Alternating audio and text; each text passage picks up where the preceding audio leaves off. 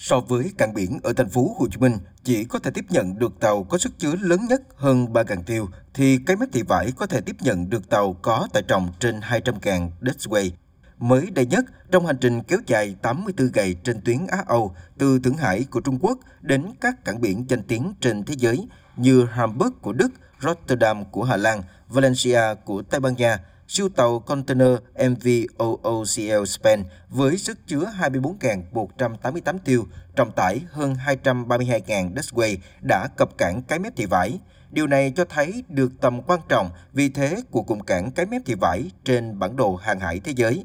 Vị trí vị thế của cái mép thị vải đã có khi nằm trên tuyến đường hàng hải từ Á sang Âu rồi sang châu Mỹ hết sức thuận lợi. Song đến nay, dù đã được đưa vào sử dụng từ rất lâu, nhưng cụm cảng mới chỉ khai thác được 40% công suất thiết kế. Nguyên nhân là bởi sự chưa đồng bộ, rời rạc trong quy hoạch mang tầm chiến lược. Ông Nguyễn Xuân Kỳ, Tổng Giám đốc Cảng Quốc tế Cái Mép cho rằng cần phải có một khu thương mại tự do nằm trong tổng thể của quy hoạch cảng biển Cái Mép Thị Vải, từ đó sẽ thu hút được nguồn hàng, phát triển logistics.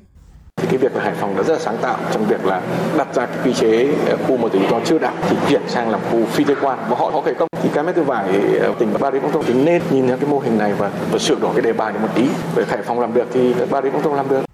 Năm 2021, dự án cảng nước sâu Germerling, dự án cảng có quy mô lớn nhất trong cụm cảng nước sâu Cái Mép Thị Vải, có công suất lớn nhất nước với 2,5 triệu tiêu, là một trong số 19 cảng lớn của thế giới, đón được các siêu tàu được đưa vào hoạt động. Đây là cảng biển có mớm nước sâu nhất trong hệ thống cảng của cụm cảng Cái Mép Thị Vải với mức âm 16,5 m, còn lại đều chỉ ở độ sâu âm 14 m, thậm chí là âm 11 m.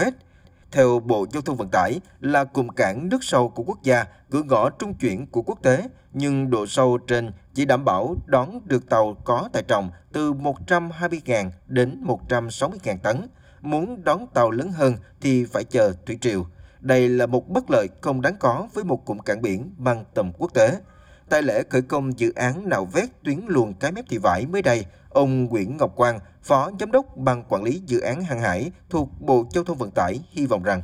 Tức sau khi mà hoàn thành thì mình sẽ thu hút được rất nhiều các hãng tàu bởi vì cái mà các hãng tàu lo ngại nhất là cái việc tàu đến và cái phải đợi con nước thay vì cái việc đợi chờ thì mình có thể là hành hải vào và giải quyết cái vấn đề bốc xếp hàng hóa nhanh gọn thì là thu hút được rất nhiều các hãng tàu. Trong nhiều năm qua, Bà Rịa Vũng Tàu luôn duy trì là một trong năm địa phương có mức đóng góp cao nhất cho cả nước về GDP và thu ngân sách, trong đó riêng với cụm cảng Cái Mép Thị Vải, mỗi năm đóng góp hơn 20.000 tỷ đồng ngân sách. Đầu năm 2021, trong chuyến thị sát cùng cảng biển Cái Mép Thị Vải, Thủ tướng Nguyễn Xuân Phúc nhấn mạnh vấn đề rất đáng quan tâm trong phát triển cụm cảng Cái Mép Thị Vải đó là kết nối cảng biển trong khu vực và quốc tế, đóng góp quan trọng vào sự phát triển của các tỉnh Đông Nam Bộ. Đây là vấn đề rất xác thực với sự phát triển của vùng, bởi Đông Nam Bộ và thành phố Hồ Chí Minh là khu vực kinh tế phát triển cởi mở, năng động của cả nước với lượng hàng hóa xuất nhập khẩu rất lớn. Nếu cái mép thị vải được khai thác đúng với tầm của một cảng trung chuyển quốc tế thì sẽ giúp giảm tải chi phí vận chuyển hàng hóa, từ đó giúp sản phẩm xuất khẩu của chúng ta cạnh tranh tốt hơn. Bởi hiện nay, hầu hết container của doanh nghiệp đều phải vận chuyển qua cảng trung chuyển ở các nước khác trong khu vực. Điều này khiến mỗi tiêu container xuất khẩu của Việt Nam sẽ tốn thêm gần 200 đô la Mỹ chuyển tải bốc xếp tại các bến cảng trung chuyển.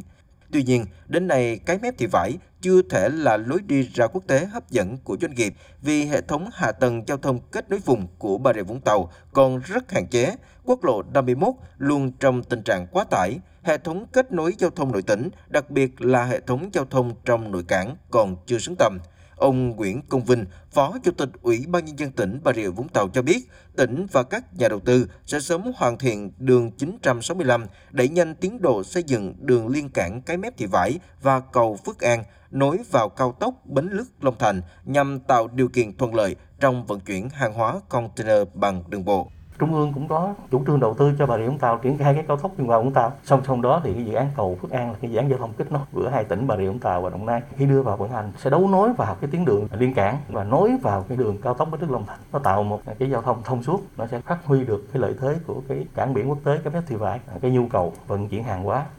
Cuối năm 2022, Bộ Chính trị ban hành nghị quyết 24 về phát triển kinh tế xã hội vùng Đông Nam Bộ. Theo nghị quyết, tỉnh Bà Rịa Vũng Tàu sẽ là khu vực phát triển mạnh các ngành kinh tế biển như cảng biển, logistics, khai thác dầu khí, hóa dầu, du lịch biển, đảo, hình thành khu thương mại tự do gắn với cảng biển tại khu vực Cái Mép Hạ. Bà Rịa Vũng Tàu cũng sẽ là địa phương nằm trong trục hành lang kinh tế trọng điểm và tuyến thương mại liên vùng tại thành phố Hồ Chí Minh, Bình Dương, Long Thành, Nhân Trạch, Đồng Nai, tỉnh Tây Ninh với hệ thống logistics cấp quốc gia quốc tế gắn với cảng biển, cảng hàng không, cửa khẩu quốc tế. Để thực hiện các chủ trương phát triển cảng biển, đặc biệt là cụm cảng Cái Mép Thị Vải, Bà Rịa Vũng Tàu đang triển khai nhiều giải pháp. Vấn đề này sẽ được nêu trong bài 2 của loạt bài Gỡ điểm nghẽn để cụm cảng Cái Mép Thị Vải phát triển xứng tầm. Mời quý vị và các bạn cùng nghe.